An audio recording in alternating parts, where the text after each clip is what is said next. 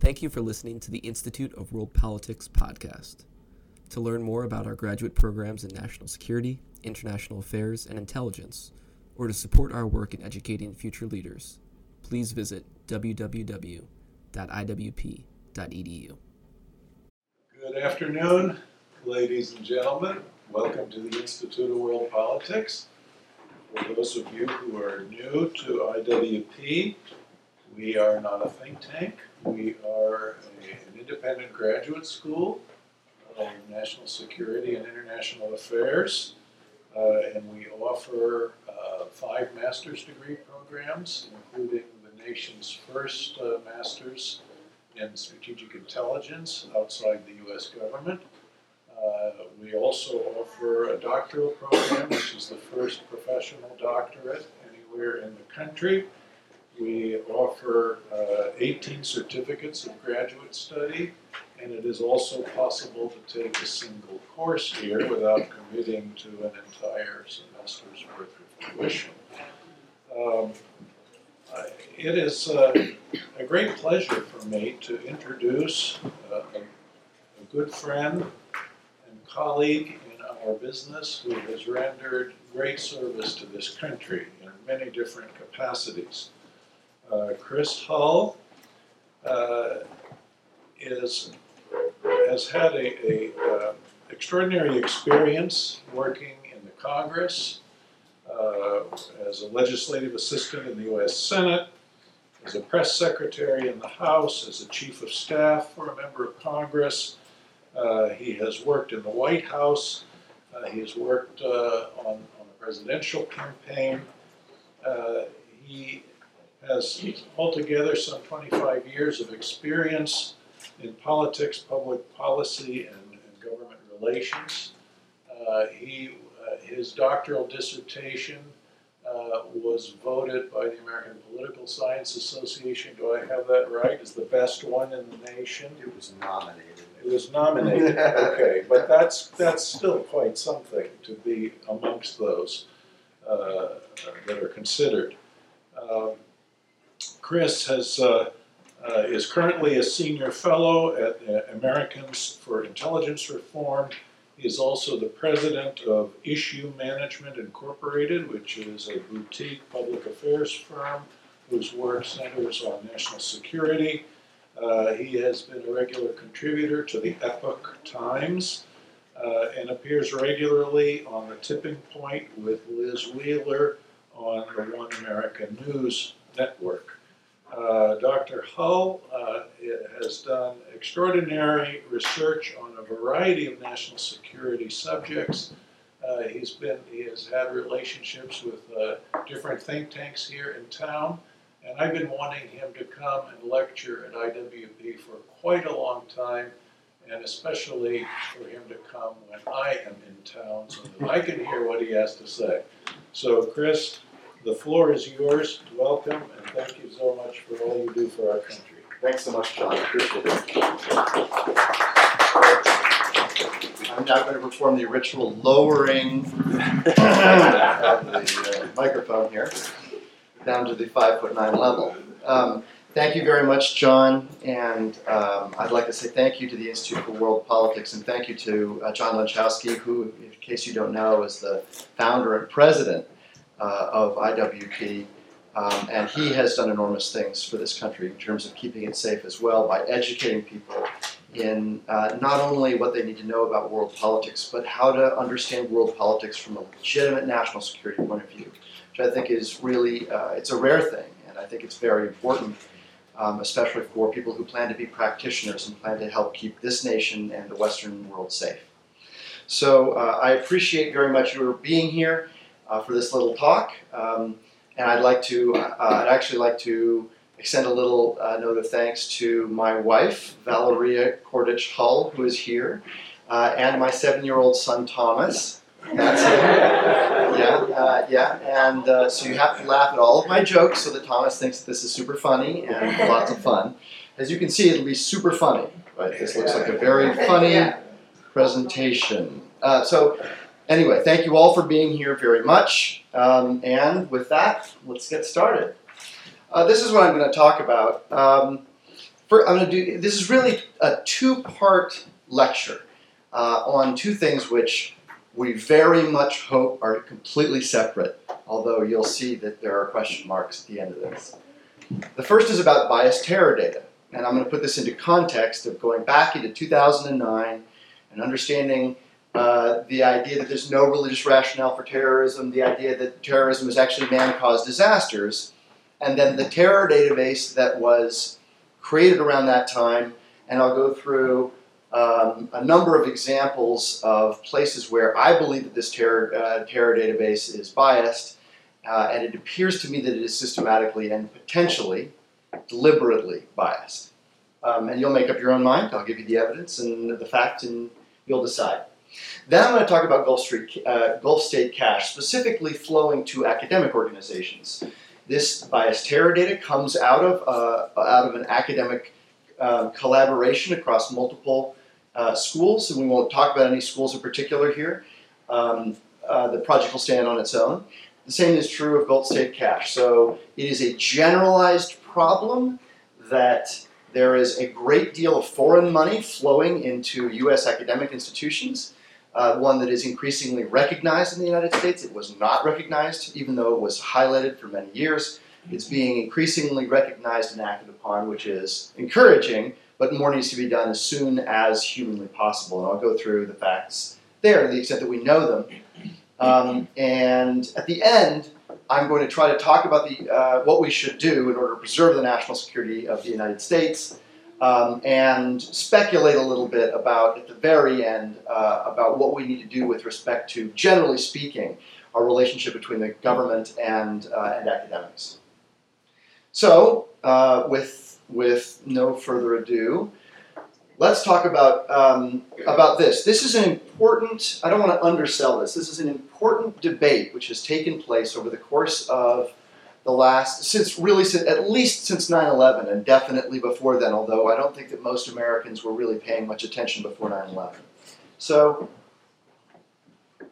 uh, famously, uh, Barack Obama, the President Barack Obama, and as a candidate, refused to use the term Islamic terrorism. Um, and this was something that was it became a campaign issue. It was something that people really noticed. It was a major issue not only in 2008 and 2012 when he was running. It was really an issue in uh, 2016, especially when he wasn't even running anymore. He was still being asked this question because other candidates, especially on the other side of the aisle, um, uh, were raising this as, a, as an important issue, right? And, and the case that he made is a thoughtful and important one. And the, and the case was that there is no religious rationale for terrorism, that you can't justify the things that are being done by Islamic State and by Al Qaeda um, in terms of a religious doctrine that can't be possible, and therefore, and he named off some things, you know, torturing children and killing uh, fellow Muslims in the case of those who are Islamic.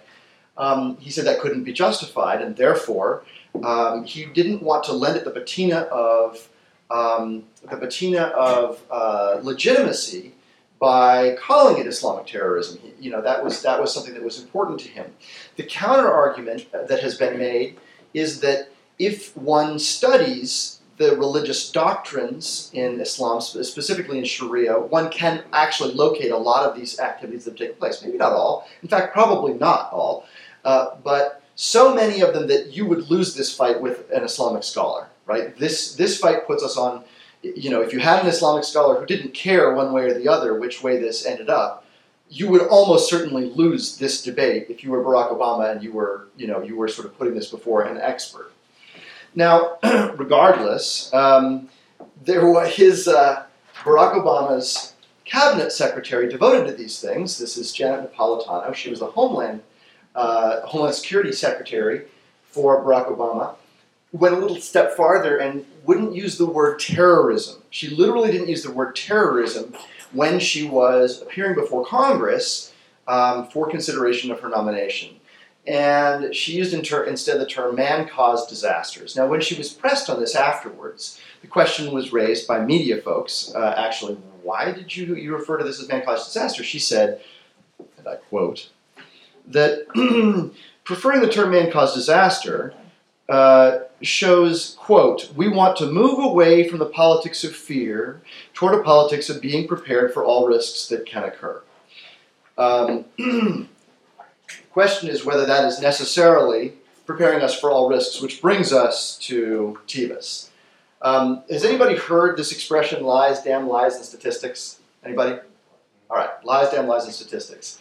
So I call this section of the talk Lies, Damn Lies, and TEVUS. And you're going to see why. Because TEVUS uh, has been used systematically, both by scholars who work on it and by outside experts, to justify the argument that what is most, uh, most a threat in the United States is white supremacist uh, white supremacist terrorism, which, by the way, is a threat.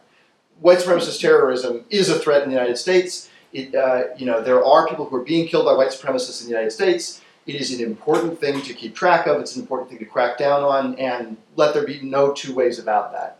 But on a per capita basis, are individuals who are, you know, white Anglo-Saxon males more of a threat?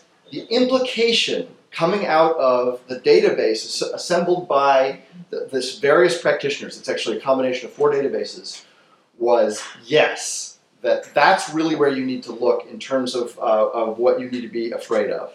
Well, um, this database was actually assembled starting in March of 2009 with federal funding from the Obama administration. And so this line of attack, which has gone on then since, um, uh, at these uh, at these centers is really one that promoted the other point of view, the point of view that Barack Obama and Janet Napolitano had. Um, and if it were a fair and balanced database, that would be fine, right? If that were true, it would be an important fact. And you know, God bless us, maybe we were spending a trillion dollars on national defense and on homeland security in do, focus on the wrong things. Maybe that was true. But let's see. So let's go on a case by case basis here. First of all, uh, let me give you a set of examples. The 2012 Occupy Cleveland, I bet you didn't know that Occupy Cleveland existed, but Occupy Cleveland was a thing. Um, and they tried to bomb a bridge. So this um, good looking gentleman uh, was the head of a group of five individuals who were arrested on April 30th, 2012, with what turned out to be, thank God, fake explosives that were strapped to a bridge, and they triggered them. Uh, they went miles away and triggered them, of course. Um, but they triggered, they, they tried, they thought they were blowing up a bridge uh, outside of Cleveland. They were arrested. Um, according to the FBI, the leader of the group recruited the others from the Occupy Cleveland movement. So it wasn't just one member, they were self described anarchists who were from the Occupy Cleveland movement. Um, one of the defendants was in evaluation uh, for mental illness. I don't know that he ever came out of that evaluation. He might still be uh, incarcerated in uh, something for the criminally insane. But his, as far as I know, his case was never resolved one way or the other. Uh, a second of them pled, uh, pled guilty in July uh, to various charges. And finally, um, on November 20th, the final three were sentenced to prison for this attack um, and specifically, they pled guilty to, and I quote, conspiracy to use weapons of mass destruction, attempted use of weapons of mass destruction, and malicious use of an explosive device to destroy property used in interstate commerce. And the Department of Justice uh, requested and received terrorist enhancement. Uh, not as much as they wanted, but terrorist enhancement of these crimes. Does this sound to you like terrorism and extremist violence? Well, according to TEVUS, it wasn't. This never happened, according to TEVUS. These five individuals are not present. This event never happened. Occupy Cleveland is not in the database at all, as though it never took place. This is what the FBI had to say about this crime. In a calculated fashion, these three defendants, these are the final three, identified a viable target, purchased what they believed to be military grade explosives, and attached these explosives to that target all in the hopes of furthering their ideological views. But TEVUS does not, appear, does not uh, appear to include anything with respect to this, as though it never took place. Second, And by the way, I've got a paper that's coming out on all of this, and my PowerPoint actually has all the little citations. So in case you want to peruse this, it's going to be it's very easy to actually look at the source materials. Second, let's look at uh, something the same year, the Family Research Council shooting, which happened just after this, uh, soon after this. Actually, it was August, so the other one was whatever that was, April. So in August, uh, on August 15th of 2012, this gentleman, Floyd Lee, uh, Floyd, Lee Corkins II, with a 9mm pistol and two magazines and 50 rounds of ammunition entered the lobby of the Family Research Council, which is a Christian organization that advocates for pro-family policies. Um, he shot an unarmed security guard whose name was Leonardo Johnson in the left arm, and Johnson still overpowered him, which is pretty tough. Um, his response to why he did this was, and I quote, Southern poverty law lists anti gay groups. I found them online, unquote. He had a backpack full of Chick fil A sandwiches this is quite amusing, of course. He wanted to kill everyone there and stuff the sandwiches in their mouths after they were dead. So this gentleman um, uh, was not, a, not necessarily a nice guy. Now, in TEVUS, all of the events leading up to the shooting, including the purchase of the Chick fil A sandwiches, are labeled as left wing, except for the shooting. The event itself does not label the incident as being associated with the far left at all. So, how did that happen? How did they label every prior event leading up to the shooting and not the shooting as far left? In my judgment, the only way that that's possible, really realistically speaking, is that it was deliberately taken out so that the shooting would fall off the list of far left attacks. In addition, let's go to the next one. Um, so, this is a gentleman um, named Ismail Abdullah Brinsley. So, on December 7th, 2014, it was reported that the Black Guerrilla family, which is a Marxist Maoist Leninist prison gang founded in 1966 by George L. Jackson, who's a, a former Black Panther, had, and I quote, declared open season on the NYPD, that is the New York Police Department. This is three days after a Staten Island grand jury decided not to indict the officer who was responsible for Eric Garner's death. And some of you may remember that. It was a very controversial takedown uh, of an individual who was detained, and the detaining, uh, he, it turned out that he had had asthma or a heart condition or both, and it, he did die um, because of the way that he was detained and there was a lot of upset about this. So this prison gang, Maoist prison gang, declared war on the NYPD, open season, I should say. And two weeks later, on December 20th, this gentleman, Brinsley, ambushed, shot, and killed New York police uh, officers before killing himself. He also shot his girlfriend before he left his uh, before he left his uh, apartment, uh, and he uh, he tweeted that he wanted to, he stated online that he wanted to quote unquote kill pigs. Um, and the police believed that Brinsley was a member of the Black Guerrilla family. He was a former, uh, former inmate, and they believed him to be part of this, um, uh, part of this vendetta. Now, Ismail appears to be a variant of Ismail, uh, so I S M I A L, which is a name of Islamic origin. Of course, that's related to to Ishmael, who's Abraham's son, right, in the Old Testament, um, it, is, it also is referred to as the father of the Arab nations. Uh, Abdullah is also, is, is also uh, an Islamic name. It's the name of Muhammad's father. Um, it's also of Arabic origin. It means God's servant. Um, so, with this information, TEVUS categorized this assault as a single issue assault. That is, I guess the single issue is kill pigs. So if you believe that, fair enough.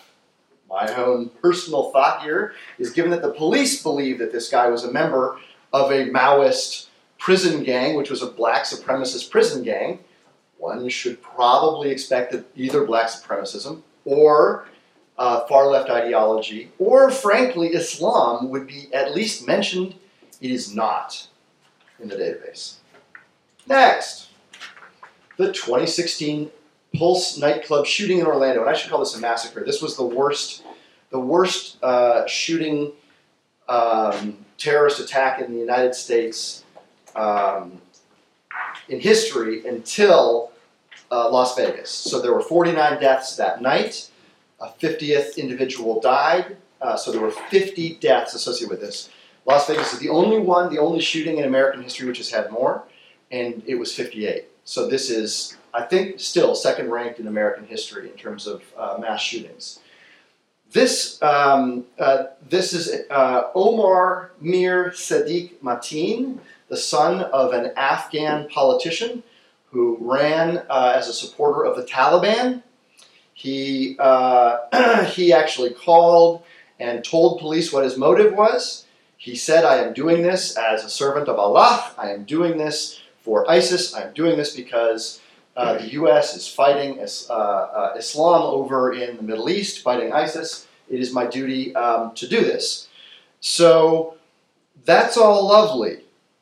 But TEVUS includes this shooting as two events an armed assault, true, and a hostage taking or barricade incident, true, not as a homicide. So, 50 people died and they don't classify it as a homicide event. And by the way, there are lots of homicides in this database. It's not like they never went to, they never used homicide. They used it all the time, but for some reason, they didn't use it. Not only did they not use it, right, 50 times, they didn't use it once. So, in addition to that, TEVUS has Mateen classified in terms of his race as white slash Caucasian non Hispanic. Um, he was the son of two Afghans. Now, you can actually make an argument, technically, that Afghanistan is right outside of the, uh, the group of Arab nations, right? The 22 nations that make up what we think of as the, as the group of Arab nations does not include Afghanistan. However, there are Arabs who live, of course, in Afghanistan. My bet is that his father, who was, uh, who was pro uh, pro-Taliban was in fact. But regardless, I would say that that is misleading because those that means that those 50 deaths are classified as being having having been committed by a white Caucasian non-Hispanic, in spite of the fact that this was an Islamic attack. Now, in addition to that, Z- Nur Zahi Salman, who is Omar Mateen's wife, she was indicted, tried, and found not guilty. Fair enough, okay. Not guilty for obstruction and providing material support to a terrorist organization and then disappeared. Uh, but she is listed in TEVUS as being white, Caucasian, non Hispanic, and both of her parents were Palestinian. Now, if you're Palestinian, you are within the Arab orbit.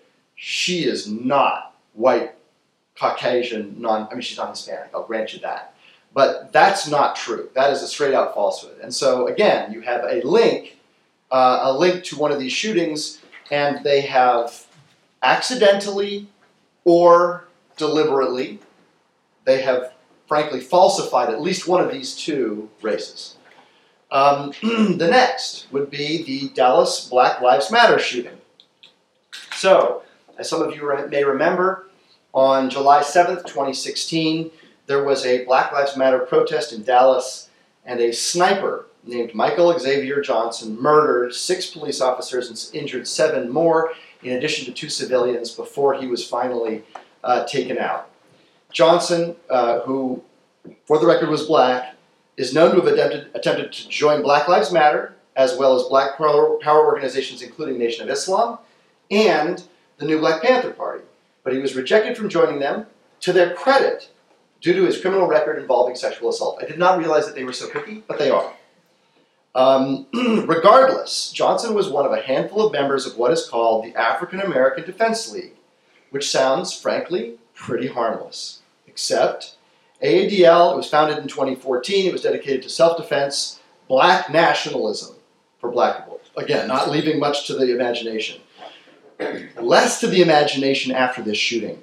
In fact, suspiciously close to the shooting, when there was something posted on their Facebook page quote, We have no alternative, we must kill white police officers across the country, unquote. Okay?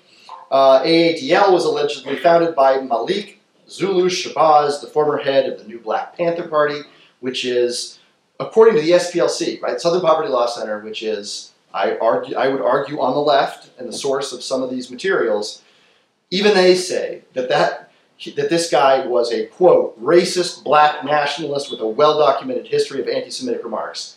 Bad guy, right?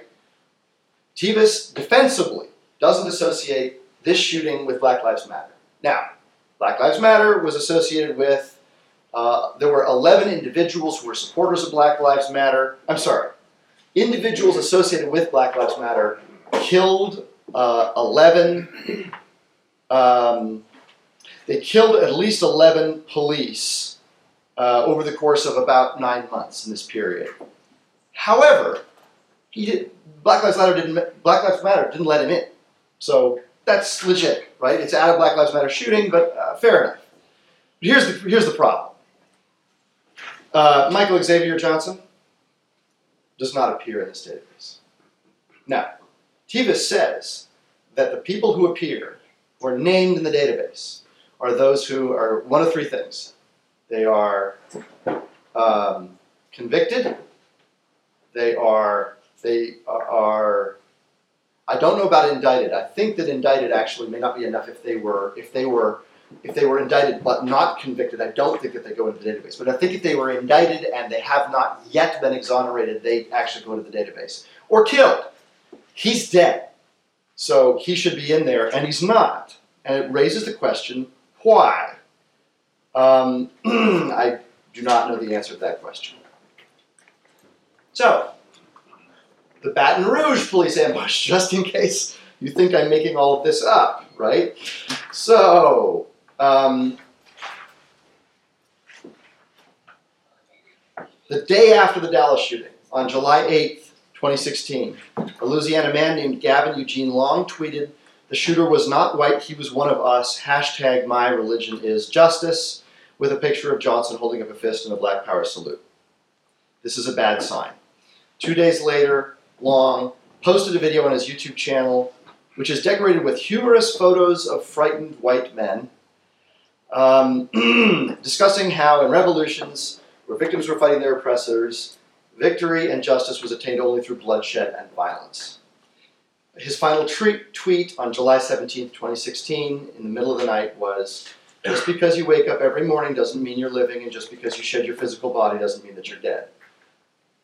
There, that's arguable, but in any case, at 8:40 a.m. that morning, he showed up looking like this, um, and he ambushed a set of police officers. He killed three. He wounded three more before he was finally taken out by a SWAT team that had to come out to save uh, the lives of the, the remaining officers.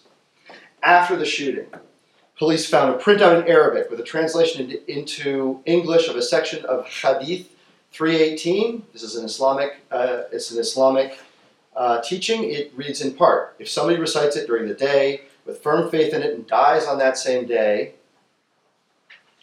then the second half of my quote will appear before me magically. Or not. Okay. These apparently are out of order. So you're just going to have to wait to find out what, ah, before the evening, he will be from the people of paradise. In a video he left behind, he acknowledged he was a member of the Black Power organization Nation of Islam, although he said in the video he, that he wanted to distance himself, himself from the organization, that they should not be associated with the shooting. That could be to protect the organization, but fair enough. Um, but the definitive report also said that he had submitted paperwork to change his name to something unpronounceable, and it was paperwork printed out from the Washitaw Nation, which is a Black Power organization which is known to be a supremacist organization. Um, multiple uh, experts testify that this individual was, in fact, a black supremacist, and that is not reflected in TEVUS because Gavin Eugene Long is not in the database at all. He was killed in the shooting, he's dead, doesn't qualify for some reason, I don't know why. I think I do know why, but in case we think that these are exceptions, the research done by my research assistants, so the preliminary, is that 41% of the list that's uh, that is compiled on the Religion of Peace, which is a website that tracks Islamic attacks. I recognize that, that is a bad joke, but they they track them around the world and in the United States. Only 41% of the killings associated with, or the cases associated with religious, religion of peace, are actually present in the TEVUS database. Uh, that's so it's 24 cases out of 49, about 40 percent. Um, religion of peace is not mainstream media, though, right? Let's just say, let's just stipulate that's not mainstream, and one could argue that there may be things in there which not actually constitute technically terrorism and extremist violence. They might be mercy killings associated with uh, Sharia law, something like that. So, let's look at the Department of Justice it's missing 85% of the cases the Department of Justice released saying that they were convictions associated with Islamic terrorism. Only the convictions. They're missing 85% of those over this, uh, over this period of time. It's between 9 11 and the end of 2014. So TEVUS contains only 89 of them, 15% of that list. It gets worse. Of the missing name labels, that is, uh, of names that are missing ideological labels in the database, 94% of the perpetrators uh, were responsible for an act of Islamic terror. That seems like a pretty remarkable coincidence. Unless, of course, Islamic terrorism is overwhelmingly the biggest problem facing the United States. But of course, those who use TEVUS tend to argue the opposite. Regardless, doesn't matter to that. It's missing 96% of the Department of Justice terror ideologies. Uh, that is, of the DOJ cases where, um, uh, where the cases were actually laid out by the Department of Justice, 96% of, percent of them are lacking ideologies, and that's pretty darn suspicious. That's pretty darn suspicious. So, I do not know who was responsible for putting the data in. I do not know who all the people are who worked on this. I have no aspersions to cast at any particular university or any particular scholar. That's a problem. And this appears to me to be biased terror data at least, and potentially, in fact, likely by my lights, deliberately biased terrorism data. And it's an important database that got funding. One of the component parts got $3 million from the Trump administration they lost some funding from, their, from the Trump State Department, and then they got $3 million to help make up the hole from the Department of Defense. Uh, that could be problematic. That's part one. That's the fun part. Just kidding. Uh, so, now we're going to talk about Gulf State cash, about money that flows from Gulf states um, into United States academic institutions, some of which help put this database together.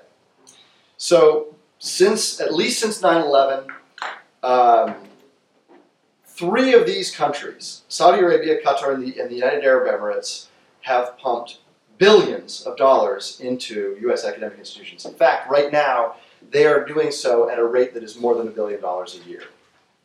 Um, this was actually noticed a long time ago. In 2004, a book was written uh, called The Stealth Curriculum Manipulating America's History Teachers. It was based, it was by a woman by the name of Sandra uh, Stotsky, and she saw the way U.S. federal government funds were being used to put on um, events uh, actually under the auspices of Harvard Center for Middle East Studies. Um, that was supposed to be for a national, a national resource center. And in fact, um, she alleges in this study that it virtually promoted Islam as a religion while sharply criticizing American alleged American prejudice against the Muslim world. They encouraged K-12 teachers to quote design celebratory, celebratory treatments of life and teachings of Muhammad and the revelation spread of Islam, with exercises calling on students to appoint imams, memorize Islamic principles, and act out prayer at a mosque. Based on this experience, um, this first-hand experience, she wrote this and raised questions about whether these Title VI grants, which go to Middle East studies for national security to help educate American students in national security, whether they should be going to this sort of activity. Um, she said she found that after 9 11, the Saudi government sent U.S. schools thousands of packages of educational material that, for example, attributed the Middle East problems to Western colonization. That is, again, problematic. Next, the next year, there was a four part series called Tainted Teachings that was run in the Jewish Telegraphic Agency, JTA. And what they found is that first, Saudi Arabia is paying to influence the teaching of American public school children. Second, US taxpayer is actually a quote unwitting accomplice. Third, the materials praise and sometimes promote Islam but criticize Judaism and Christianity. Fourth, they suggest that the Quran, and I quote, synthesizes and perfects earlier revelations, meaning that those ascribed to the Christians and the Jews. Fifth, ironically, what gives credit, credibility to these distorted materials is Title VI of the Higher Education Act. And finally, quote, believing they're importing the wisdom of places like Harvard or Georgia, sorry, I'm naming names, I shouldn't. They are actually inviting into their schools um, whole curricula and syllabi developed with the support of Riyadh, the capital of Saudi Arabia. Problematic. Now, for 13 years, nothing was done about this. So this is, you know, three years after 9/11, four years after 9/11, people were really were really concerned about this, and then suddenly they just weren't as concerned, and so it just kept happening at a geometrically increasing rate. So finally, in 2018, Daily Caller checked, and the numbers were really pretty astronomical. So just Qatar, which is the source of arguably most of the funds that support Hamas in, from the world, Qatar gave a billion dollars itself just since 2011.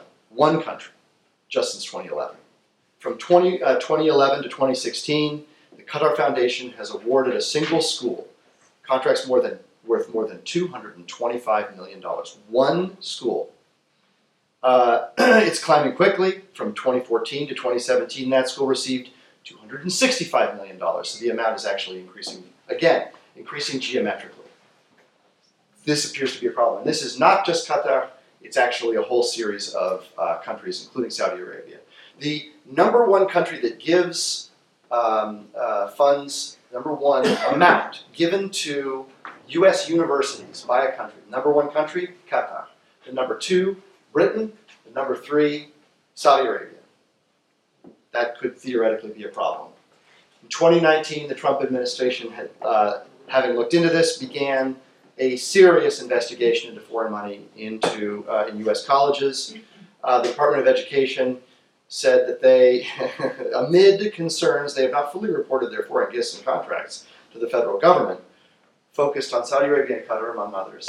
They asked for a bunch of documents. Um, they specifically asked for documents to say, hey, are you guys checking to see whether this stuff actually complies with the law on terrorism? Because if you're taking money that's connected to terrorism, this is foreign support of terrorism, you're actually breaking federal law, criminal statutes. And we have the preliminary report. The preliminary report uh, in February, on February 12th of this year, found they found six billion dollars of unidentified, unreported money. So, in addition to the money that they were that they were publicly taking from these countries, they found six billion dollars more.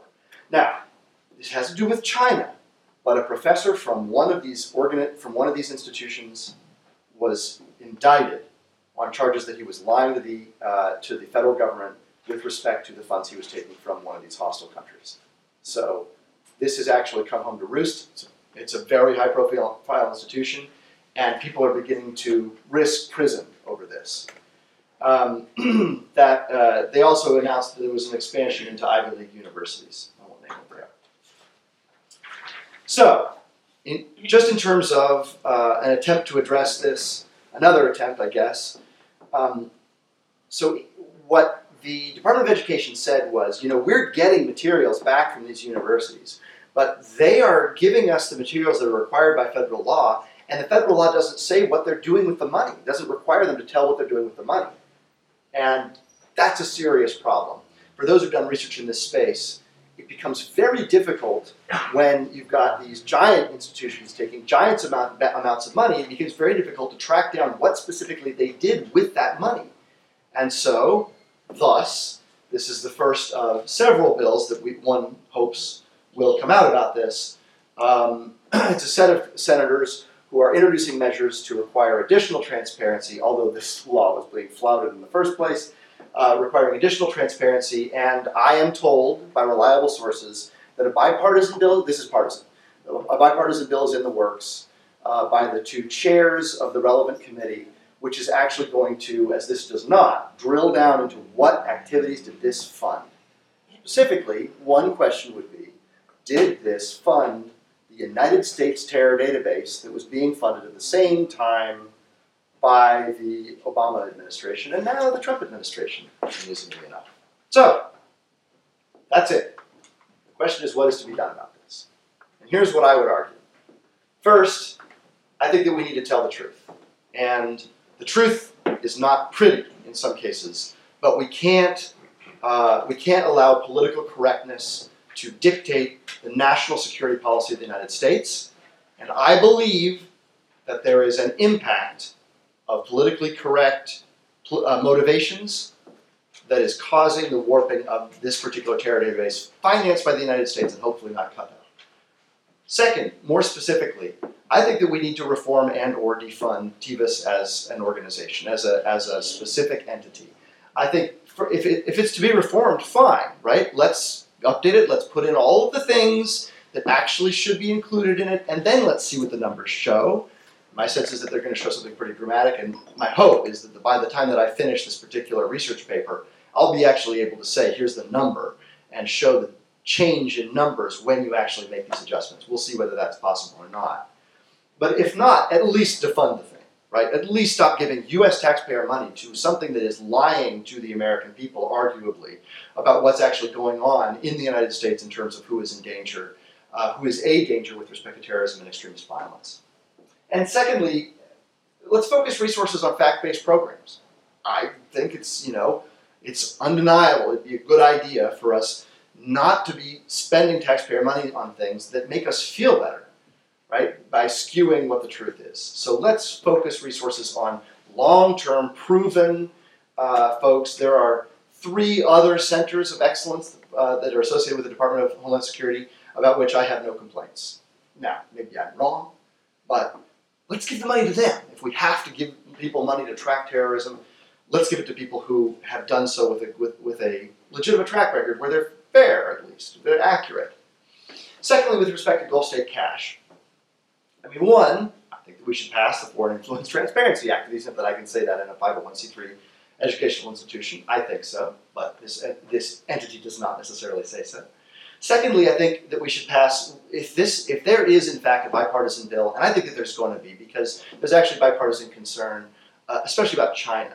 So I think that China is actually going to drive this debate, um, and I think that's healthy because China's doing a lot of this, and it's going to catch up some of the Gulf state terrorism, which might actually become a partisan issue uh, for reasons I don't think are legitimate, but are just reality, right? I think China, you know, I think people on both sides of the aisle are actually concerned enough about China that they might uh, drill down into these activities, and they can't just single out only China.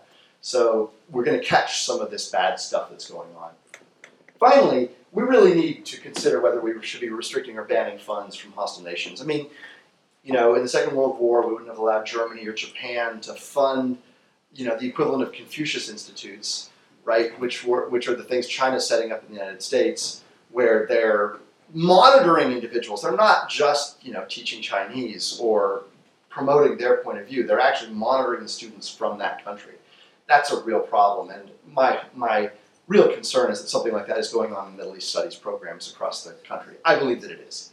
I believe that it is. Um, so we really need to, you know, whether there's transparency or not, we shouldn't be allowing funds that are flowing from countries which are simultaneously financing terrorism against the United States and its allies to be giving money to U.S. Uh, institutions to hire individuals who agree with those terrorists, and that's what's really happening here. Um, the final thing is that I've, I've said this in a very vague way. We need to recapture academia and government, and this is what I mean by this.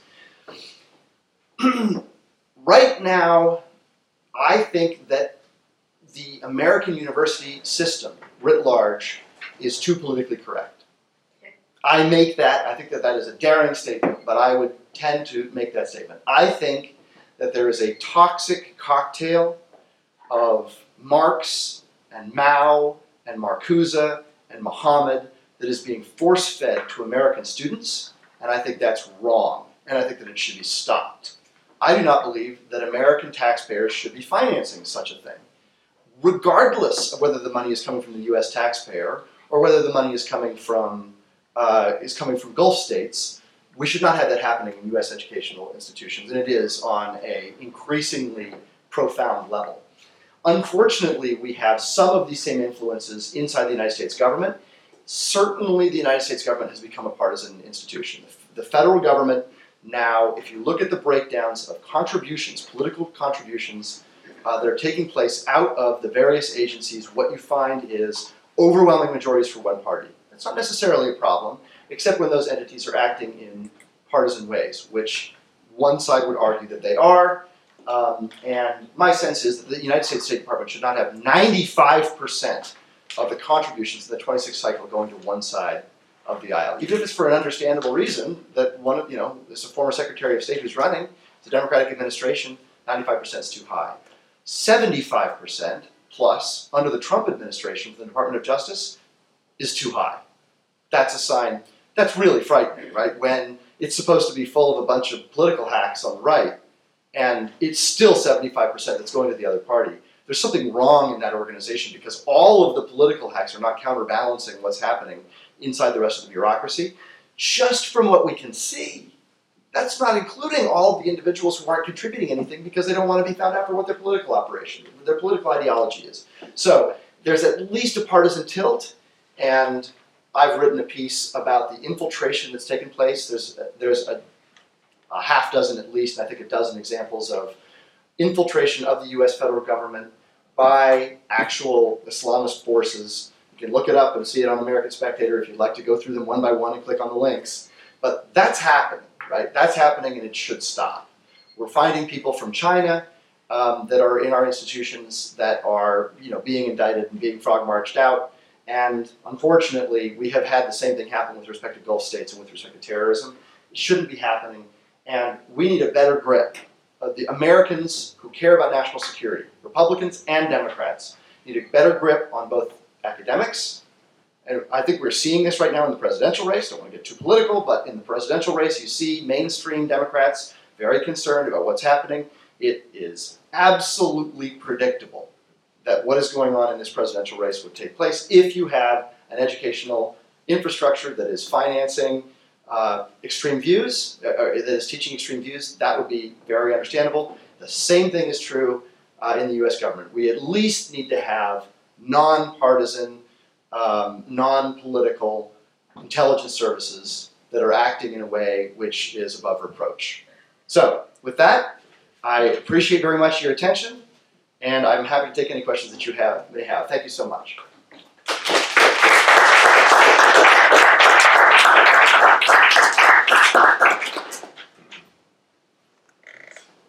Questions? Yes, ma'am. Maybe this isn't um, the correct question to ask you, but why do we even allow foreign funds to fund anything that's public education?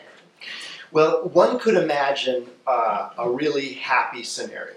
Uh, imagine that the um, that the United Kingdom wants to give money to the U.S. to stud, to uh, create a center for the you know transatlantic studies where the US puts in half and the UK puts in half and they agree on what it's going to be for, and then we fund, we help fund their an institution there, they help fund an education institution here, they have academic exchanges, students go back and forth, we learn about those countries, tra-la, everything is happy, right? You could even imagine that money coming from China or Qatar would be okay if they were financing an engineering school and it was petro engineering. There's a lot of there's a lot of that, right? A lot of this money is, pardon me, going to petroengineering, which is, you know, that, that you could argue that that's okay. That's not such a big problem. The, the challenge arises when you can't tell what the money's going to. And so that's got to get solved first. And it's pretty clear that the Middle East Studies programs across the country you know, that it, the amount of research on how horrifying these places are in terms of the things that people say, the anti-Semitism there, the uh, support for radicalism there.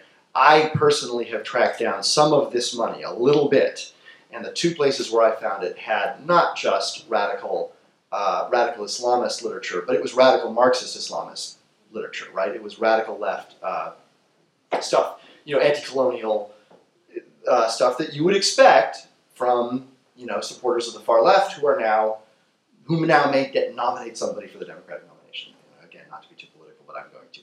So I do think that there is a role for foreign money, and I think that the United States would insist it was a good idea for us to take money and to support foreign educational institutions that wanted to support democracy or representative republics, the principles of, of uh, rule of law, freedom of speech. Democracy is, you know, is one of those terms that the founding fathers hated and feared.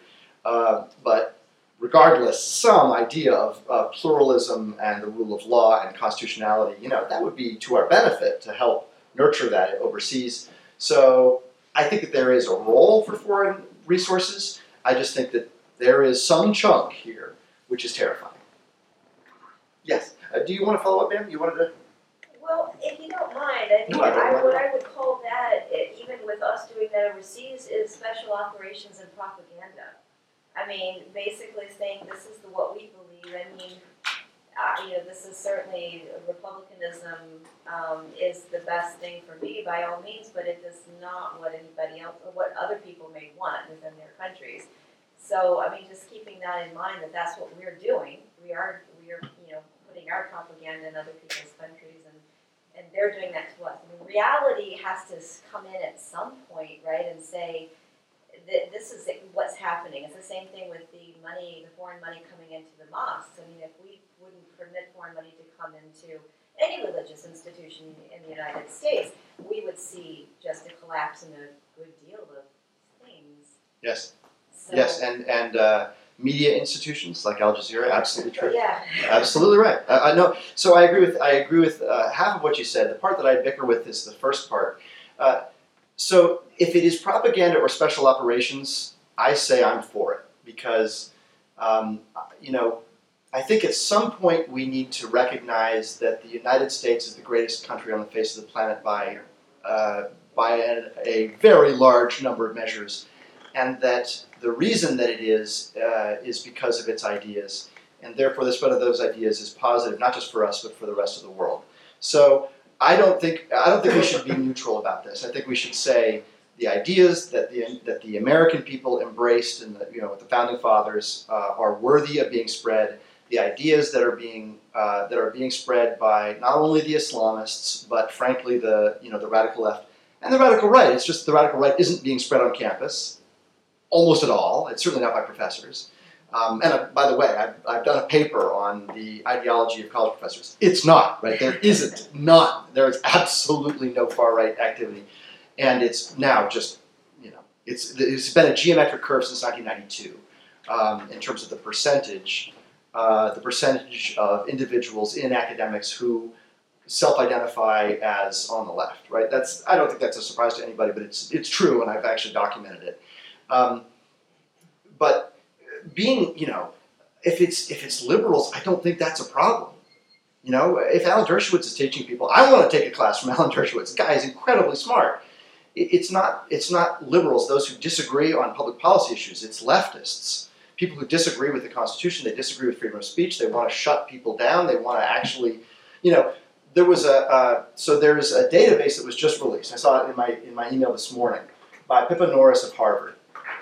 Um, and uh, one of the books that Pippa Norris has recently written, recently, that she is famous for having written, is one that found that like 43% of Americans say we should have a, this is before Trump, it's 2012 ish, we should have a strong leader who doesn't have to bother with Congress and the media, Congress and elections.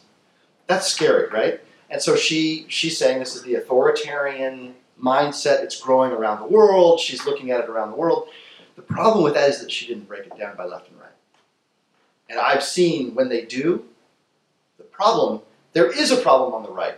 There's no question about it. And we need to address it. The problem is hundred times the size on the on the left.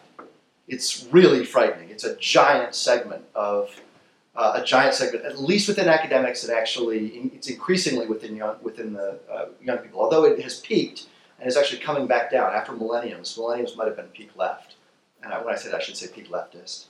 Anyway, but thank you for your thought, and, and sir, I'm sorry for the delay. Did you have a Yeah, thank you. Um, it's not a stretch for me to believe that the database is inadequate. Yeah. Um, but the case as laid out doesn't prove to me that white nationalism isn't, isn't the problem. Uh, because the way the data was presented, we can't conclude that. And all we need is three figures for you to, to figure out the truth. Mhm. What's the total number in the database? What's the total number of, of white national incidents? What's the number of the things that you think are missing? That will tell us whether this is enough to move the data. And the Yeah. second, wait, one other thing is that I'm just surprised, I understand why Obama's the easy, you know, it's easy to kick Obama for this. But the FBI diluting the data has been going on long before Obama. Mhm. Particularly when it concerns the, the what data? diluting the data, the terrorism. Oh. This is a long problem, Yeah. particularly against Jewish numbers. Yeah. In 2002, the LAX El Al shooting was mischaracterized, as was the Washington State 2006 incident, and I'm sure I go back and find much more.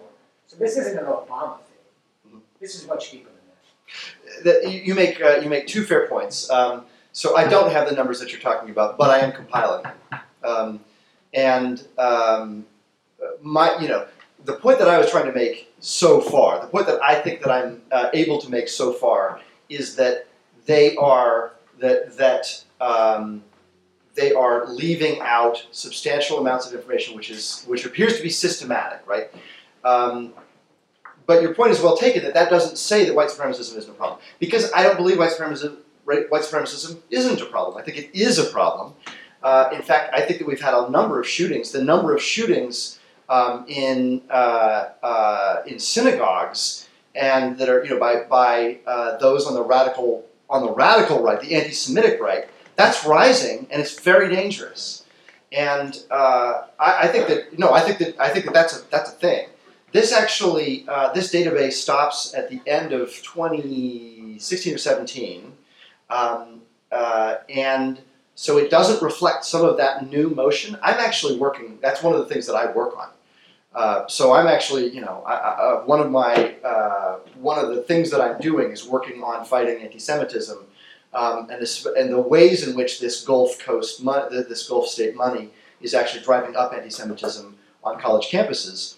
And the prob- one of the problems that I see is that as the radical left gets more and more polarized on the issues of not just Israel, not just the current government, you know, but the right to exist of Israel, that you know that's a problem because, uh, in my judgment, that's a problem because if you say Israel doesn't have a right to exist, it's a genocidal thought. You know, that's the reality. Is if you're going, you know, people who people who some of the people who are not regarded as who don't regard themselves as anti-Semites or say they're not anti-Semites, who just want to push Israel into the sea, you know, you just can't get there without you know without mass slaughter. And I think that's part of the equation. So your point is very well taken. I think that uh, I, you know, I'm happy to send you. I'll give you a card. I'm happy to send you the paper when it's finished, um, because I do intend to. Those three numbers are key.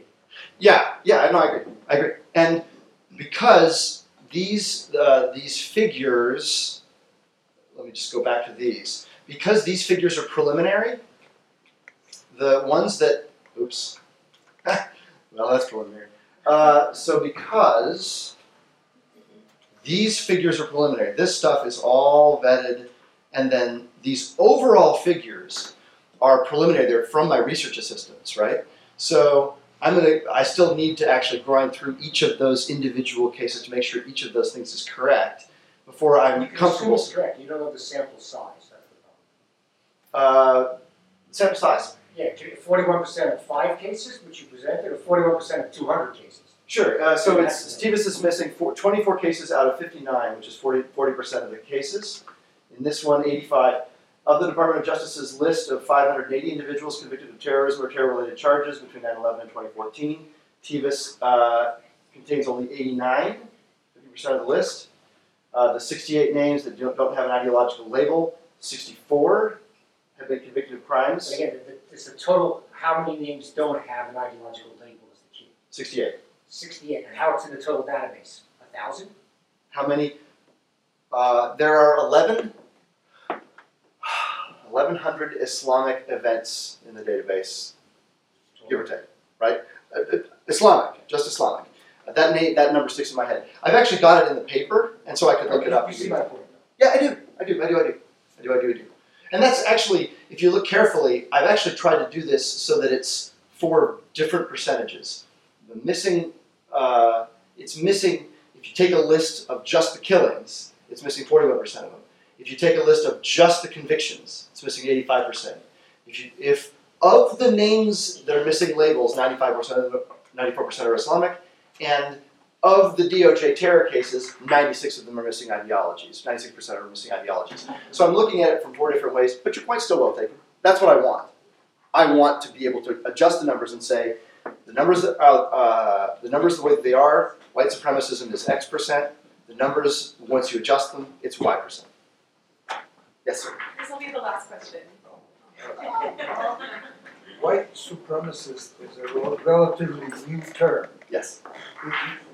I hardly heard it mentioned before two thousand. I can safely say that it was not, not talked about. Mhm. To what extent is white supremacism a reaction against an aggressive uh, uh, Islam expansionist policies? Uh, I'd say partially. Um, I think that you can actually, so you can actually look in the in the um, manifestos of the individuals who have committed these horrible acts and find out a partial answer to that question. Partial answer is yes. Uh, I mean, it's not just that. There's, um, I think it's a, it's a, it's partially a reaction to perceived political correctness. It's partially a reaction to perceived uh, government policies that, you know, race-based policies you know, some of these, uh, one of the shooters, uh, the shooter in Texas, the recent shooter in Texas who was labeled a white supremacist was actually an anti-corporate, uh, so he was a, definitely a nationalist, definitely a racist slime bag, but also um, a global warming fanatic. I mean, since he killed people, we can call him a fanatic. He was killing people in part because of corporate, you know, the fact that corporations were not you know, subscribing to his views with, with respect to the climate. So this stuff is kind of getting mixed up, and some of these guys are just crazy. Not the ones that I'm highlighting necessarily, but some of these guys are just crazy. Your point on white supremacism more generally is is very well taken, um, and you know some of these people are linked to to actual Nazism or neo Nazis, and that's something that obviously has been around a long time, as we all know. Um, and some of these individuals are actually linked to movements that are associated with something much older, like neo-Nordic stuff, right? So they are actually they're blood and soil people, but they precede uh, some of Nazism, as I understand it, was based on these um, uh, Nordic tribes' views of the way that blood and soil worked, and so they're basically harkening back to the time of the Vikings. Um, and so some of their references go back there. They're they're pre-Christian, they're pagan, they're anti-Christian, uh, eh, they're definitely anti-Jewish. They're very explicitly anti-Jewish, uh, anti-Semitic. Um, so, but some of it is a reaction, and especially in places like that New Zealand shooter, the New Zealand shooter who killed a bunch of people at a mosque, which is disgusting. Um, he was definitely reacting to New Zealand's policies with respect to admitting lots of Islamic immigrants. There's just no two ways about it. And the idea that that's a controversial thought, I don't think it should be a controversial thought. I mean, it, that's what's happening. So, and and um, I know that our time is short, but um, there's a literature that's around what's called the uh, uh, ethno-linguistic fractionalization or religio ethno-linguistic fractionalization, which is otherwise characterized as diversity, right? Religio ethno-linguistic fractional- fractionalization, or ELF, or RELF, um, is something that's been studied since at least the 80s, I think in, back into the 70s, and there's a, a very well-established literature about it. The literature in the economic, this is an economics literature, and what they found, and what has been, I think, pretty consistently found, is that as that number goes up, as there is more electro, uh, uh, ethno-linguistic fractionalization, and especially the religio, um, you get two things. You get a lower GDP, and you get more violence. Um, and that's that's what has been associated with these things. So the US is a great success story in how you build a system that allows people to express themselves politically and you know have very little of this sort of violence. But that um, the truth is that we weren't a very diverse country until you know much more recently on, on actual percentage basis. We weren't very diverse. Um, so those who are trying to increase diversity should understand that there is there's another part of that, right? That statistically speaking, you are going to have people who react negatively to it, who are bad people, and are going to take people's lives on both sides, right? Both sides of those uh, fractionalizations. So that's bad, but it's true.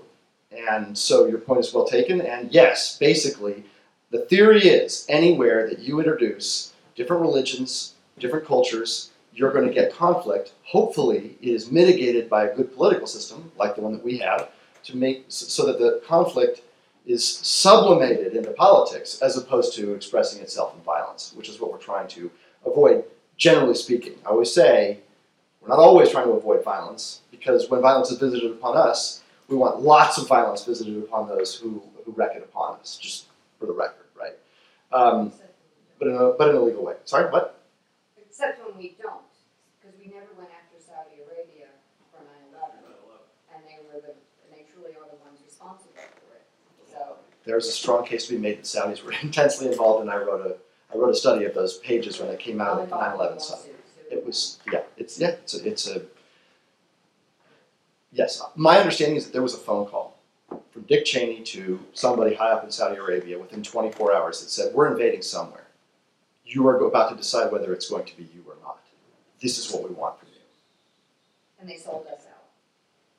The nine Well, what did they? Yeah, the uh, nine yeah. families, they sold them out at that moment when that phone call, when that decision was made. They sold us out on ever knowing the truth, on ever having accountability or justice for the murder of 3,000 people. there was uh, in my, I tend to I tend to agree with you. the truth is, I tend to agree with you. The argument that Cheney would make if he was here is that what he extracted from them was a lot of cooperation um, over the course of the years since that has saved American lives. You have to BS on that one?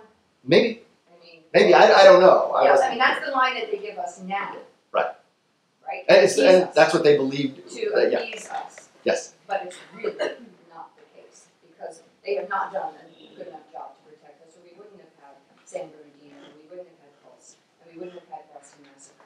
So, That's for sure. Uh, that's and that's partially a separate question because those weren't necessarily 100% Saudi linked, although they were linked. Islamist terrorism, and, Yes, and the radicalization came from some of their mosques, no doubt about it. yes, yes, that's true. There is yes, there are links. There are links to Islamic All mosques, leads back but there's the- but there's links there's links beyond Saudi Arabia though. I mean, there's a lot of bad stuff going on in the Middle East. I think we can safely agree to No that. doubt, but when you said earlier that we treat them as hostile nations, and you talk about Saudi Arabia like that, but nobody treats them as a hostile nation, and they are a hostile nation for Americans. That's a yeah, that's a long and challenging conversation. Look, I tend to I tend to agree with you. Thank you.